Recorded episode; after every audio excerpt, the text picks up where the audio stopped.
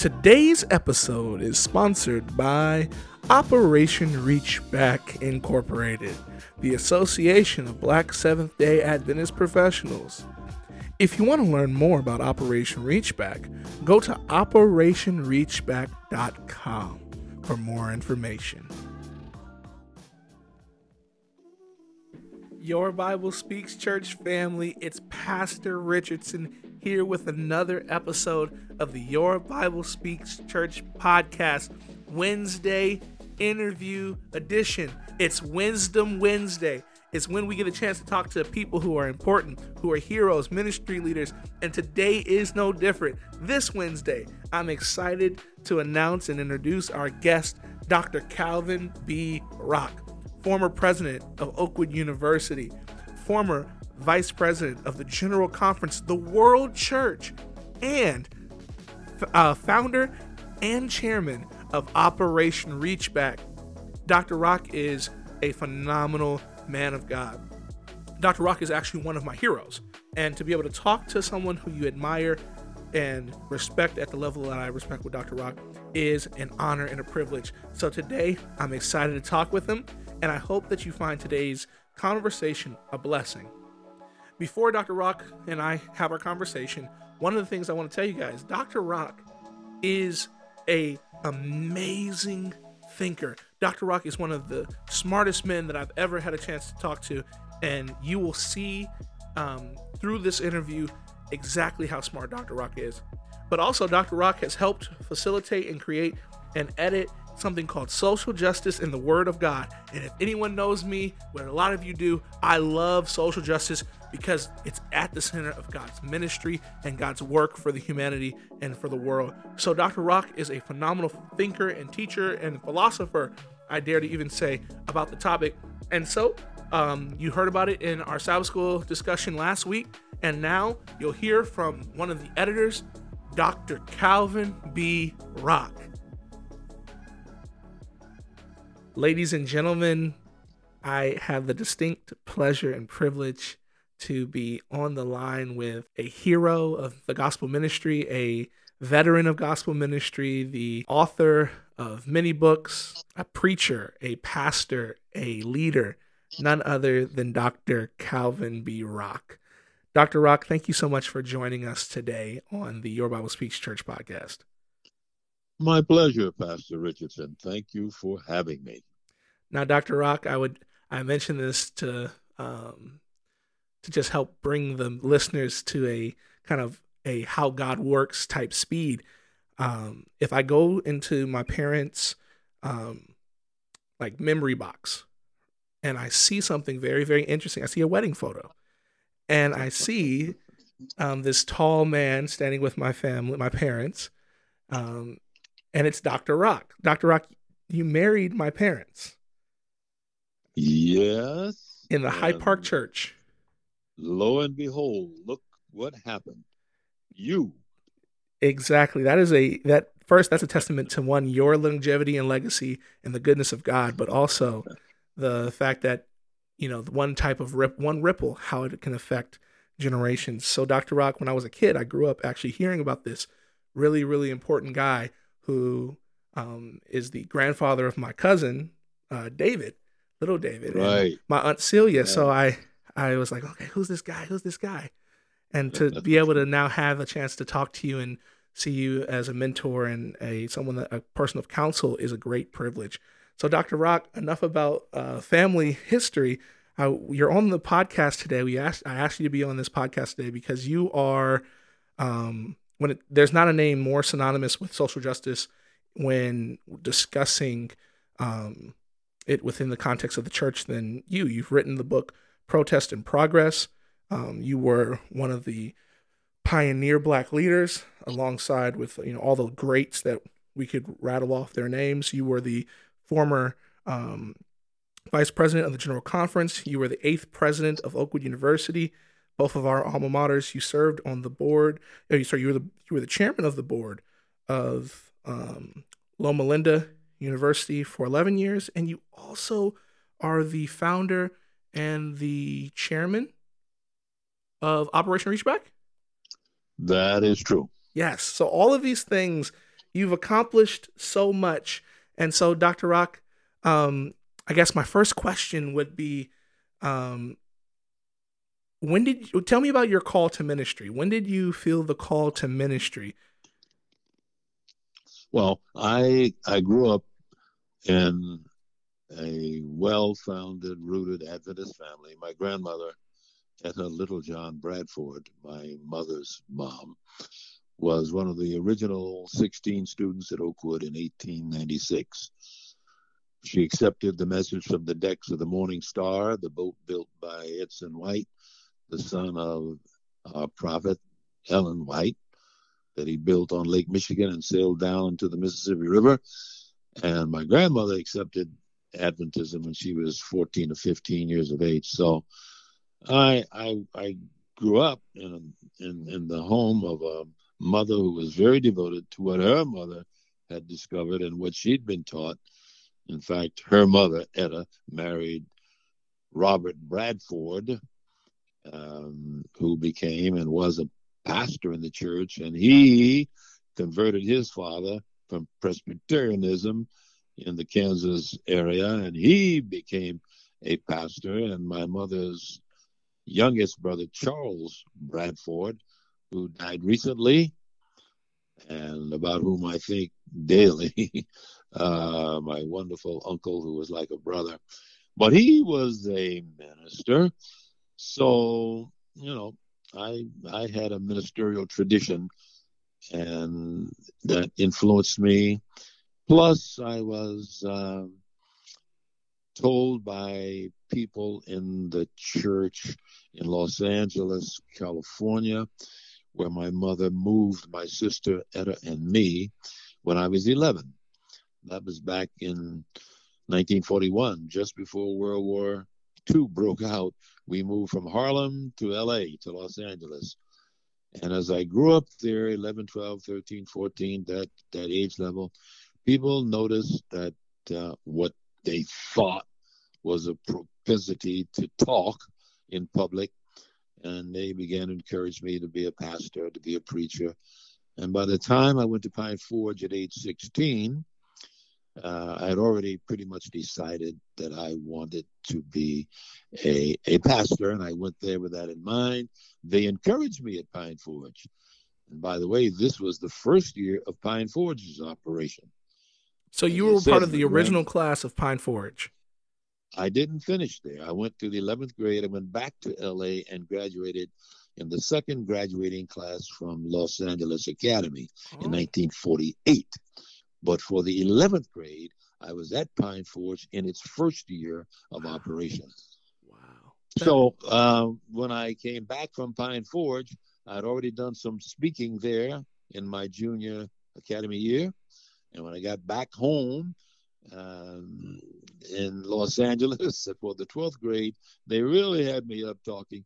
So by the time it was go to college, uh, I was fully fully dedicated to the proposition of being a pastor. Wow. So you by the time you got to college you were you you felt the call of ministry, you were ready to go. You had your speaking um you had some time to speak and you were recognized for being a speaker. Now, Dr. Rock, is is that a common theme you've heard that apparently preachers uh, like or pastors they have a propensity as when they're young to speak? Is that something that you've noticed in your years of ministry that is just something that's said that people can just see a preacher in the making? I I think it is often the case, but by no means always the case. Okay. In a lot of cases, people suddenly turn from other professions or callings to the ministry uh, in in their late teens or early twenties, even.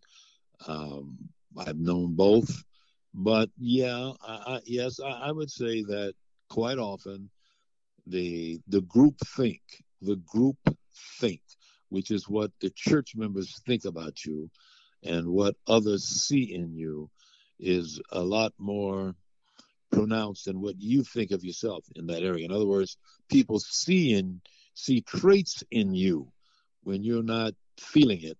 They see traits in you and they express it to you, and that helps you to contemplate and to think about it. So it is definitely a, a factor. Yes. Okay. So, Dr. Rock, you, that was the that was so you grew up. You spent some time. You grew up in Los Angeles after moving from Harlem, and after you started, you attended Oakwood University, if I have that correct. Correct. I did. So you, I did. So you attended Oakwood, and I know a lot of my friends and colleagues who've got a chance to attend Oakwood. There's always this kind of uh, rustling that, especially if you're doing theology. Was that what were you planning to study when you went to Oakwood?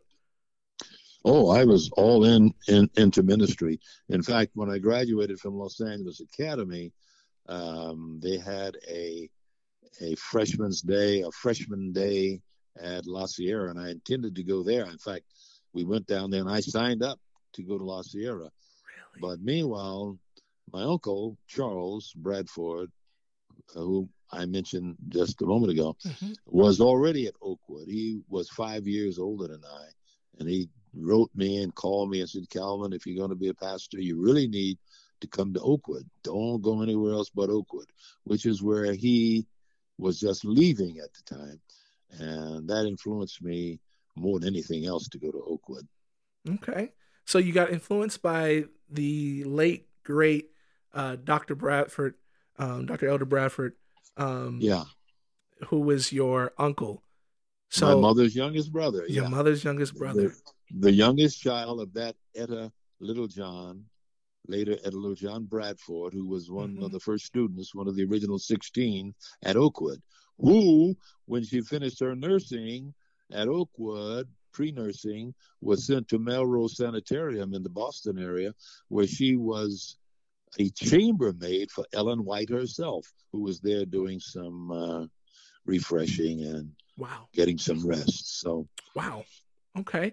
So Dr. Rock, you when you attended Oakwood, um, did I know my generation and my colleagues we there's this kind of unspoken but spoken kind of conversation that you know what I'm going to go to Oakwood and I'm going to be a change agent. I'm going to be I'm going to be this that and the other. One day I'm going to be a conference president. One day I'm going to be I'm going to be a GC president. One day I'm going to be the pastor of Oakwood University Church or I'm going to be the pastor of one of these large um, large churches. I'm going to do all these great things.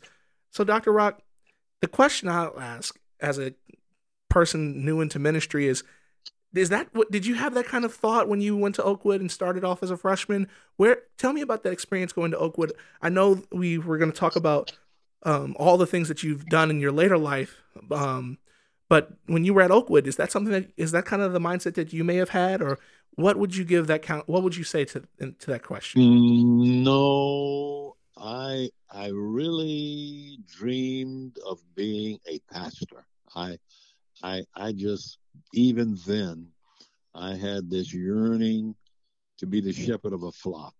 I didn't have any visions of being an officer or executive in the structure. Um, by the time I left, however, I had become enamored with uh, E. E. Cleveland's evangelistic prowess. Mm. So I I think I can honestly say that I left Oakwood with one intention and hope, and that was being a pastor evangelist. In fact, I I was so awed by E. E. Cleveland. You got to remember, I left Oakwood in 1952, and uh, that was about the height, the the um, the tip of his popularity. I I think he even gained more in some of the years after that. But for us at Oakwood, when he would come by and speak, or when we'd hear about the marvelous baptisms that he was having in the Florida area and Carolinas and all around, I wanted to be an evangelist. Mm. And uh, when I left Oakwood, that's what I had in mind. Being a pastor evangelist, I never thought about conference presidency or anything like that. Certainly not the presidency of Oakwood. In fact, I left Oakwood in my junior year because I owed so much money. My mother had no means of paying my way. I, she was a single parent who raised us, and uh, she couldn't be of much help at all. So I had to really work my way through. And the members of the church back at Wadsworth, it was called, now it's university, would send money to help. But I worked day and night. I milked cows. I had to be down at the dairy at 4:30 in the morning, four or five o'clock in the morning, and before that, I I fired the furnaces. I had to shove coal. They had coal furnaces. I had to shovel coal in the furnaces so that the buildings would be warm at six o'clock, seven when the students got up. And I worked so hard at Oakwood, and I never was able to um, to balance the budget with Oakwood. In fact, I was put out of school. Wow. I, was told I couldn't go to school anymore in my junior year. I think I was, or maybe the latter part of my sophomore year. And I can remember being on top of Green Hall. The building was later named, and banging on nails while my colleagues were going to school, including my girlfriend, who was the president's daughter. And they would, I'd hope, I had hoped they wouldn't see me, but I, I had no pleasure in being up there, banging on nails, and they were going to school, and it was cold. It was, it was hard. I had a hard time. I didn't, I didn't learn much Greek. Elder Rogers gave me a C, and I mean, he gave it to me because I was sleeping all through Greek, and uh, did the best I could. So, when in my junior year, when the president of the South Atlantic Conference, Elder H.D. Singleton, said, "We heard about you. We want you to come, and we'll take you whenever you get ready." I was still a junior. I said, "Well, I'm ready now, uh, but I'll finish the f- first part of my senior year, which I did, and I left with nine hours that I finished through correspondence, but I became a functioning pastor at uh, in one of the fields in South Carolina. It's Columbia, Sumter, South Carolina, Augusta, Georgia. Um, at the age of 21, wow. in January in January of 1952, and as I said, I finished by correspondence and that's another story. But I did finally finish in 1954. I was too busy preaching and having evangelistic meetings and trying trying to, to duplicate the the methodologies and consequences of Elder Cleveland, who was just a giant hero in my eyes. Wow. Now, Dr. Rock, that is like just hearing that and the your your experiences and and now to the listeners, they may have heard, they may be sitting in wonder like I am that this is my first time hearing in great in this great detail your story, and you know, you know, you're one of those people like that has that is a legend at Oakwood University, and hearing that you had challenges at Oakwood financially, and that you had to work, and and that you're you did not have what would be considered a traditional you know, go four years, paid for by your parents, then you get picked up and go somewhere. But no. that is really encouraging, Dr. Rock, not only to me thinking it through my lens and my experience, but also I think it's really encouraging for a lot of the students at Oakwood today and that will come that a part of their experience may not be the traditional, but it sounds like God's favor still wins out at the end. Yeah, I I was so sleepy by ten o'clock. I think Greek was at ten, and I'd been up since four four thirty. you know, I, I I just couldn't couldn't do it. I couldn't do it. I just would fall asleep in my desk. And um, when I left, I had gone to summer schools um, during after my freshman year, and my sophomore year. I attended summer school first of all in Baton Rouge, Louisiana, where my uncle Charles was having evangelistic meetings. I went with him, uh, and then I had done summer school work at UCLA back home in either my first or second summer away from college and taken a few courses. So actually, when I left, even though my class didn't finish until June of 1952, and they had about 16 more hours to flush out. I had just nine, but given my, given the money I owed, and how tired I was, I was glad to get out of Oakwood. And I didn't, I can't say I hated Oakwood, but boy, I had a negative, negative feeling about Oakwood.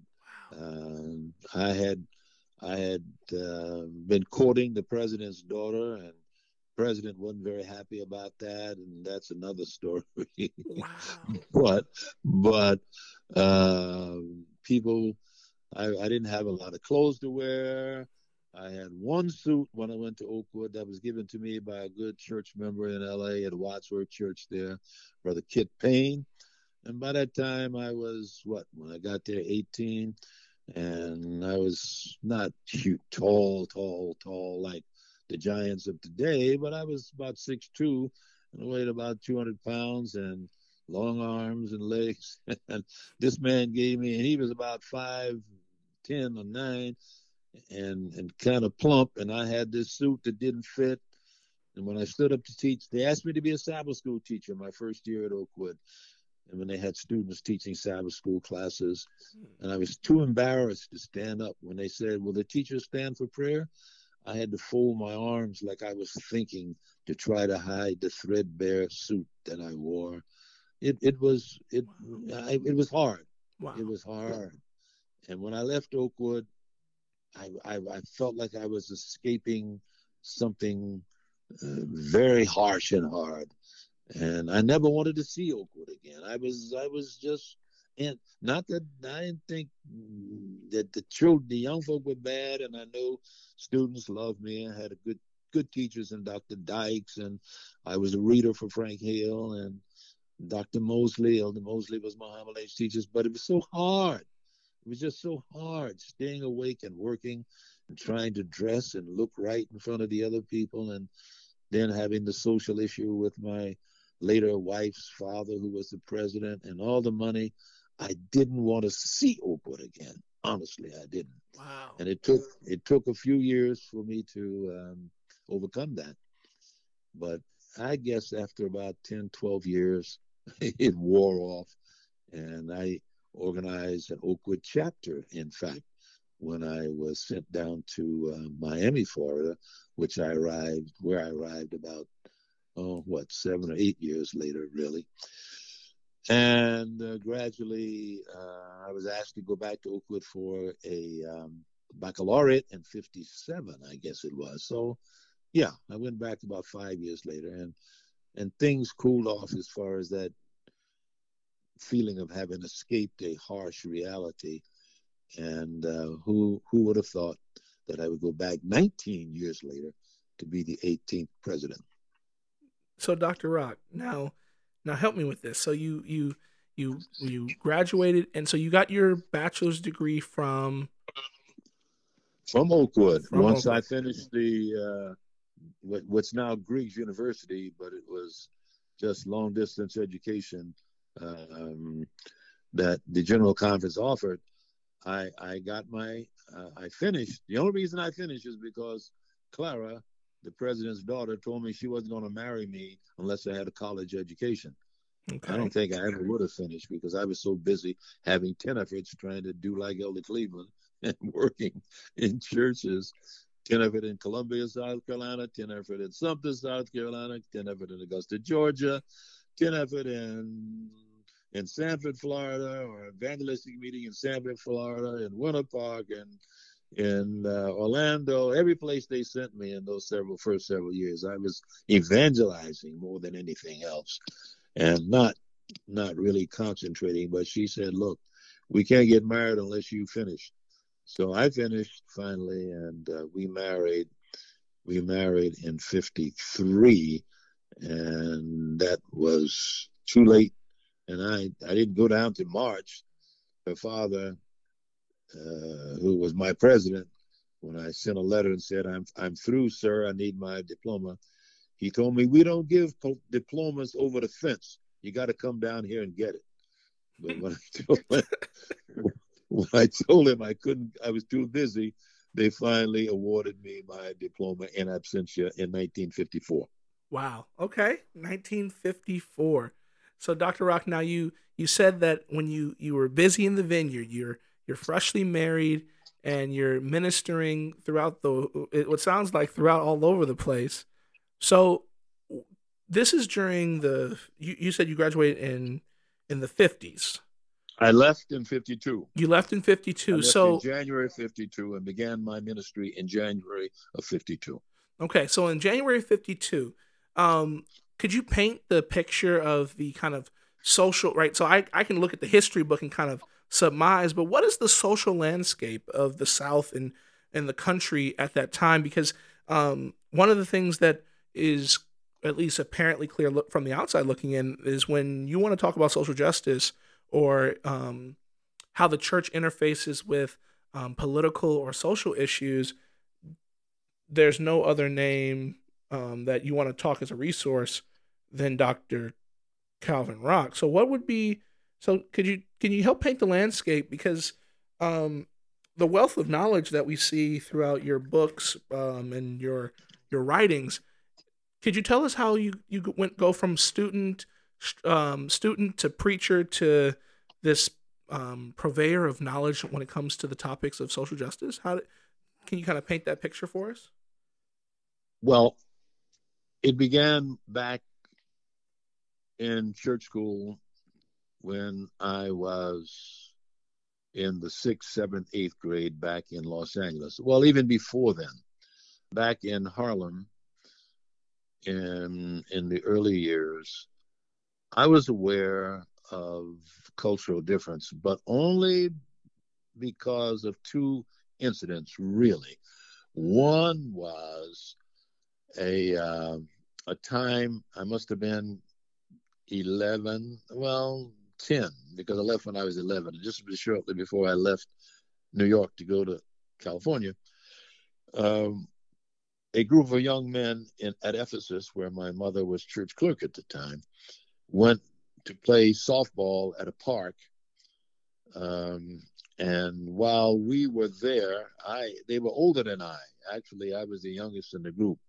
They had seen me play a little bit, and I was an, an avid sports uh, lover and was always involved in whatever little things we did. So they took me with them. These fellows were like 15, 16, some of them. And while we were out at this park, uh, a large group of white fellows came from somewhere and ran us out of the park, and a fight ensued. And uh, our fellows got bloodied up pretty badly and they had to run back to 123rd and Lenox, uh, where the church is located, and I ran along with them. Now, fortunately, these white boys didn't beat on me. I guess I was too small compared to the older ones. But I remember running with this crowd, trying to keep up with the older fellas, getting back to safety. And I'll never forget that. And, and the feeling of being overwhelmed by white people or by yeah by white folk. Wow. Uh, that that stuck with me and seeing my older brothers getting whipped up and they were they tried to fight but they just had to run. They were overwhelmed. The other thing i remember is going on picnics with the church when i was nine and ten in the and, and my early years of age 11 to uh, I think it was called Bear Mountain or something like that. So we had to get on a boat and go to some little mountain uh, up the Hudson River, I suppose it was or is. And they always told us when we got there, now don't get involved with those people over there. Stay right here. Stay right here. And I, I was curious because I could look over and the people from whom we had to stay right here were white people. Mm. And the other thing that that I guess this is the third matter, but Joe Louis was in his prime in those years, and his fights were always on Friday night. And Harlem would be very quiet while the fight was going on, except when he started winning. And the walls were thin, and being an Adventist, we couldn't listen to fights on Friday night. But Sabbath morning, when the deacons would take up the offering, they would have a pep in their step. Mm. and we always knew who won the fight because it was it would be reflected in the way people acted, and there'd be parades on Sunday, Saturday, and Sunday. Negroes would be in the street parading because Joe Louis had won the fight. And if he lost, which he did just very infrequently, one was to Billy Conn in that famous defeat he had, which he revenged uh, dramatically later on. But when he lost, the whole the whole, whole of Harlem was sad. But Joe Louis and his battles against white opponents was another way that we were made aware of uh, the differences, white and black animosities, even. But then when I moved, when we went to California, it was a different atmosphere. There weren't so, you know, it wasn't, there wasn't a matter of blacks and whites only, but there were Spanish and and people from the uh, uh, islands of uh, Tonga and Samoa and wherever, mm-hmm. Polynesians and others, and Asians, of course, and Latin American, Spanish. But there was still, uh, in a smaller, in smaller ways, uh, ways that were less observable, tensions between white and black. But that isn't what got to me. What got to me was more than anything else because I didn't have a big personal problem eh, with white and black in California when we first went there. But I was an avid reader of newspapers and especially black newspapers. Back there, there were a number of very prominent newspapers produced by Claude Barnett, who was the first, uh, as I understand it and remember, the first journalist to put together the Associated Negro Press, the ANP, and he had papers all over the country, particularly in the larger cities like Chicago, New York, Los Angeles, Detroit, and overseas, a lot of outlets in Africa and some other places. And these papers, and including the regular daily papers of the city, but particularly these portrayed blacks coming home from the war. Remember, this was my early adolescence, 1941 to 1948, um, when I went to 46, and then later to 48 when I graduated from LA Academy. But particularly until the end of the war in 46, when I left for Pine Forge, there were pictures of African soldiers being bludgeoned, being murdered, being stoned, being shot in their uniforms. It was ugly. It was awful. Mm. And I and I became very, very incensed, is the best way to put it. And I developed what was a, a burning desire to do something about and what could I do, but I just wanted to do something. And I did some things which were not nice in my neighborhoods to white property along with some other black fellows my age. But it wasn't anything, you know, that made the mm-hmm. newspapers, but we we we made sure that they were uncomfortable, and we would run in the darkness of night, and it it was bad. But I wasn't converted thoroughly at that time, and uh, I would read the newspapers and see these black soldiers hanging from tree leaves, mm. strange tree limbs, strange fruit, as mm. the song said.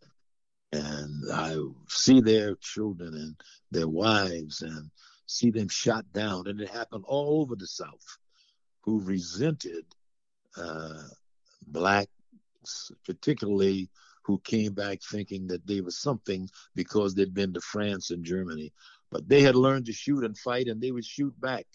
And it was the cause of a lot of riots and a whole lot of bloodshed. So that when in school they would sing they would they would do the pledge of allegiance one nation indivisible with liberty and justice for all i never said it mm. i never said it.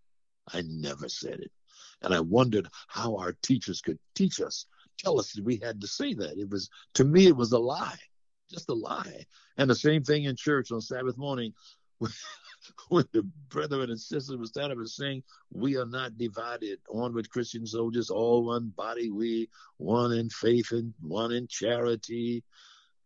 I'd say, How can they lie? They're lying. They're lying on the Sabbath. Hmm. And it, it I, I would stand there in tears and I wouldn't tell anybody, but it was just gripping my heart and soul as a young fellow. So um, when I graduated from I just kept them to myself. I didn't say anything. Went on to Pine Forge, went on to Oakwood in Alabama, and surely didn't say anything there because I didn't have any trouble, except when I was 18 leaving LA on Trailway bus, on the Trailway bus, and we crossed the line into Texas. The driver got up and told me to go to the back of the bus, and I refused to do it. And he opened the door, said he's going to call the cops, and they were going to put me in jail. And it was in the evening. It was getting dark, and I didn't want to be in jail my freshman year at Oakwood, so I went to the back of the bus so I could get to Oakwood. But I things were quiet there. But when I went into the ministry in the South, and um, I saw what was going on. My family and I were subjected to some um, indiscreet um, refusals at Adventist hospitals and with Adventist white Adventist hospitals mm. in in in Florida when we were there in the middle 50s, and I saw what was happening in the schools, and I applied to go to the University of Miami, and he told me I couldn't go because I was black and I wanted to go to school because I had been denied in college and I was thirsty. I wanted to study. I wanted badly so that I didn't have to repeat the same old bromides and hackneyed phraseologies. I heard some ministers, many of our ministers, using the same thing over and over again. I wanted to be erudite and I wanted to be clean and I wanted to be knowledgeable, but I didn't have it. I didn't have it. Mm-hmm. I wanted to do evangelism, but I didn't want to use the same old same old techniques that I was seeing in some of my brethren. So I had this this thirst, and um, I wanted to study. And when I got to, couldn't do it. Couldn't do it in the Carolinas. Couldn't do it in uh, the middle years in Orlando and my and Winter Park. Couldn't do it a little later down in Miami when I got there. But when I got to Detroit in 1962, 10 years after leaving Oakwood, I did start on a master's degree. And that gave me insights into society that informed my burning uh, with regard to justice. And it gave me categories and uh, principles of sociology. And that's the degree that I earned there, a master's degree in sociology from the University of Detroit, that helped me to channel, to channel my fires and to um, be not just a participant, which I was in in Miami and Detroit. I was part of the Ministerial Alliance and things we did in those years. And you'll recall that the equal, the separate but equal proclamation of 1896 didn't mm-hmm. end until 1954. And by that time, I was two years out of Oakwood, and I was 24 years of age when that ended. And I was a part of all the hardship and the drama that existed as the United States government tried to apply that annulment in the schools in Alabama and uh, Georgia and Florida and the other parts of the country. So that gives you a little background as yeah. to um, what I experienced and how I grew into it. So, Dr. Rock, now you became, like we mentioned in the beginning, that you served. Um, you're, we are both Seventh Day Adventists. Um, you're, we're both Seventh Day Adventist ministers. We're, you know, I stand on your shoulders, and what I've heard, Dr. Rock, a lot of um, similar frustration, I guess I can call it, of the seeing the issue of um, racial inequity and injustice in our country, and it obviously the country is made of people who attend church. So how how could how does one look at the landscape of society and look at the landscape of our church and still say it has merit when it comes to the issues of social justice? How does um, how does if you don't go to Oakwood and you're not steeped and hear these, you know, hear the legacies of yours and Dr. Bradford and you know the experiences of some of the great minds that um, their names are all over Oakwood's campus, right? Or E. E. Cleveland, and you know the legends. How does a young black person, a young black man, woman, child, how do they hold on to staying firm into a church that, by all accounts, started by the prophecies of of a white woman and are predominantly, well, not predominantly, but their population um, in some areas are predominantly white. Like, how do we hold on to? How do we hold fast when this faith started with the create the the visions of a white person? How does a black person reconcile those two contrary um, ideals, especially when there has not been a black general conference president? There, there are a number of ways that an individual, a black individual, is able to come to terms with that question.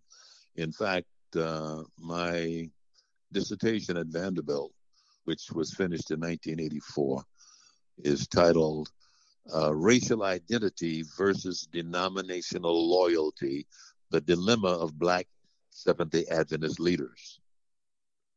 Wow. In other words, the dissertation wow. asks the question can you be truly black and truly Seventh day Adventist at the same time? Don't you have to give up something to be truly black and be an Adventist? On which end do you have to sacrifice? That's that. That's the whole thrust of the dissertation.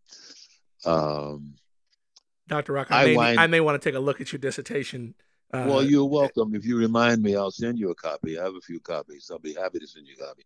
It's published, but it hasn't been distributed and advertised. But I'll be happy to share it with you. Uh, the answer to that question is yes. You can be truly black and truly Adventist, but you have to work at it.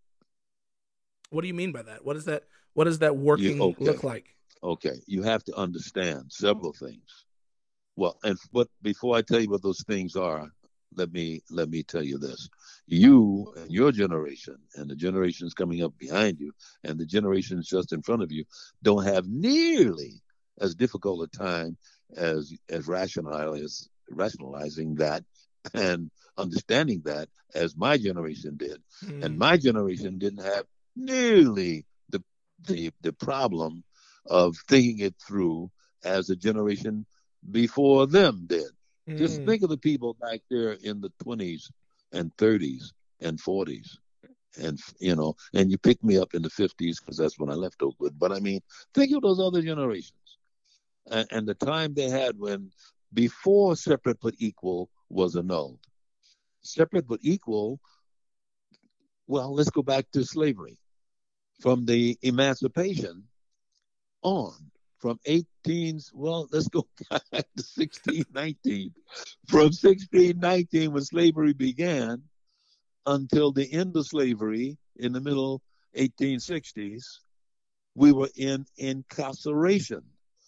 And from the middle 1960s until the middle 1950s, middle 18s, pardon me, 60s, till the middle 1950s, we were under segregation. Reginald. Yeah. Segregation was the law. It was the, the rule. Wow. Yeah. From for 58 years, from 19 from 1896 to 1954, and before that, from 1863, 65 until 1896, it wasn't the law, but it was what they were doing. So it was incarceration for 250 for 244 years, mm-hmm. and then it was segregation mm. for the next hundred years or so, almost uh, by law. And, and in fact, more, yeah, 90 some years by law. Law.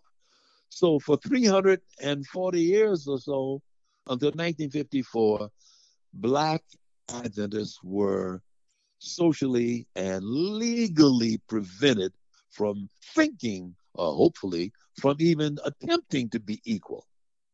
Wow. So how hard was it?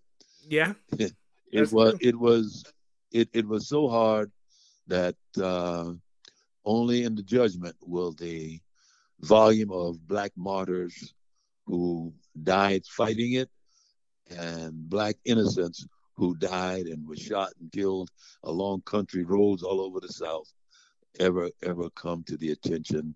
Well, it won't come to the attention of the saved, but will ever be will ever be accurately chronicled. So I want to say that that my generation had it better. Your generation had it even better, and the generation today, uh, they they don't know how how well off they are really, but they are. Wow. That's number one. It's much better today. Number two, um, it must be remembered, as you've already said, that early Adventism and pre-early Adventism, way back to Millerites, the Millerites, the Millerites were social activists. They were radical. Miller and his people were radical in terms of their address to, to slavery. They joined in the abolitionist movement. And when the abolitionist movement ended with the war and its completion, and the early Adventist church began, our early Adventists, as you've already said, were also activists. They were very much involved in deploring segregation and the inhumanity of human beings to one another. And when you read the writings of James White and uh, Uriah Smith and John Loughborough and all those Joseph Bates and all those other Adventists, they were rough on American slavery. And they were terrorists on what was happening to the recently freed slaves as the angry South began to take out their resentments on them. So that's helpful to know that the Adventist church began in activism, in social justice activism. It also helps to know, and, and it's a part of what I worked on, what helped me, that Ellen White, who is the primary Seventh day Adventist of all, was a frank, outright critic, not only of just America, but the church for what it was doing in her days. So that's a part of working it out. The other part of working it out is to remember that even though the Adventist church was slow getting into the rhythm of separate but equal, uh, of the the sense of the nation after separate but equal was annulled. It was annulled in 1954. From 1896 to 1954, we operated under what was called gospel expediency, which is the lingo for look, you folk can't come in because if you do, the white people won't come. So you need to stay out there and do it yourself. And of course, that doing yourself was for decades without black leadership. It was you do it yourself, but we'll tell you what to do. It was only when we got black conferences where we did it ourselves with indigenous leadership. And now, that didn't happen until the mid, middle 40s. Now, Dr. Rock. Even before separate but equal was a null.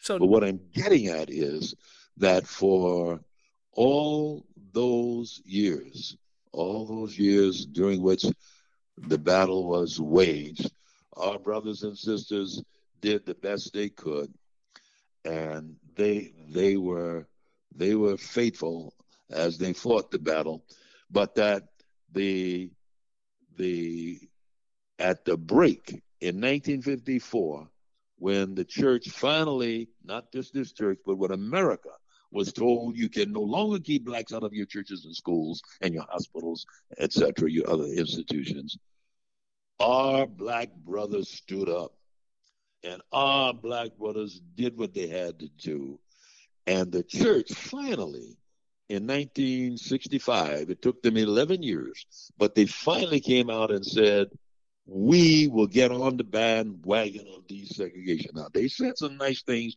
between 54 and 65, like you must love each other and the Lord wants us to go to heaven and love each other. But it was only in 65 when the church came out and said, look, no more segregation in our schools. Everything will be desegregated. But the church said it. And even though they should have done it earlier, they said it. And today, our church is totally desegregated. So this generation has not nearly the need for animosity or the need for doubt or the need for embarrassment or the need for anything else because the church is desegregated. Now there are biased whites in the system, but it's not the church. So when I say you got to work it out, you got to think of all these things. The, the, the church is not biased. And the proof of that is that we've had two presidents, and one is now in office, Elder Bryant, where America has had one. People ask, what about the GC president? That's a false equivalence. Mm, okay. You can't compare African American sociality with world sociality.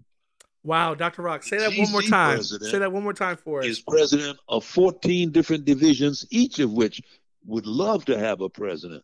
We are in competition in North America with 13 other divisions who would like to have a president. But black Adventists in North America are 2% of the world church. So how can this 2% of the world church feel bad because it can't elect a world president? Dr. Rock, that's that is that is that is a mind-blowing realization. Excuse me, I didn't hear you. That's a I'm sorry, that's a mind-blowing revelation. That Yeah, how how but, but let, let me and, and I'm going to stop in a minute because I don't want to forget this. We are 2% of the world church. That's all we are and we can't we can't say well they're prejudiced against us because we don't have we we have the power to elect a division president and we've done that and that is the equivalence that we need to talk about and we need to remember that blacks in america have elected one president of american territory and we've had two so we're doing better than the black citizen in America. Wow. Wow, that's amazing. And Dr. Rock, you said you wanted to say one more thing that you didn't want to forget. Well, that that was really it. I just wanted to finish that point, yeah. but you got it already. Perfect. And uh, so when I say yes, you can be a very proud Black Seventh Day Adventist, but you got to work at it. You cannot be, you cannot uh, be naive about the matters that I've just mentioned to you not the least of which, again, is that the most proficient, the most used by God, the most effective member we've ever had is Ellen G. White, who says in the little book, and I'm sure you have it, uh, gospel, what is it? The book that details all of the her writings to um, about African Americans, the Southern whole work. sociality, Southern work. Yeah, she says, and that's not where it's a quote from another place oh. that I can't remember, but it's a quote where she says, "I will not die a coward," and wow. she goes on to say how God sent down forces to relieve the blacks from slavery and he said, I will go down and let my people go. She even calls us her people. Wow. So uh, when you look at Ellen White and when you consider these other variables that I've mentioned, you can be a good Seventh day Adventist and hold your head high. I do. Dr. Rock, thank you for sh- saying that. And, you know, uh, we're going to take a quick break. But what is really important that I just, it's just mind boggling that then with hearing what you've shared and how Ellen G. White has been, and I think it's really important for us to look at the all of Ellen G. White's writings, and I think, um, and we'll cover this in, in the second part of um, of our conversation um, about social justice, but um, her work and what she has said about social justice issues, that there may have been some whitewashing going on when it comes to um, to Ellen G. White. And so, and I mean that not in a joking manner, but there may have been some whitewashing. So, what we'll do, what we'll do is we'll take it sounds like a pun. Sounds like yeah. so what we're gonna do is we're gonna take a quick break, and we'll be right back after this break. Thank you so much for joining us for part one. So, Dr. Rock is so gracious that um, this conversation was so much longer than just this hour window that you got to hear today. And so, in our second part, we're going to discuss a lot of the questions and continue our conversation about social justice, about the role the church has in um, politics, and other issues that, you know, the world may be wondering about when it comes to how can be, the Adventist church be relevant in the midst of social unrest, political unrest, and all the things that are happening. And we're so grateful and blessed that Dr. Rock has agreed to have been a extended portion and to being on so long. So this is not just the end. This is actually just part one. And so next week, you'll be able to hear part two of our conversation where we dive into more detail about social justice, the Word of God, ministry, and whatever Dr. Rock wants to tell us. Was he not absolutely captivating? So, if you appreciate Dr. Rock, if you appreciate this podcast, do me a favor. Do the church a favor. Do Dr. Rock and I a favor. Engage, engage, engage. If you have a question for Dr. Rock or myself, feel free to go ahead and go to the comment section of the podcast or submit a question in the comment section or go to our digital decision card and throw in a question. And we will see you next time. God bless.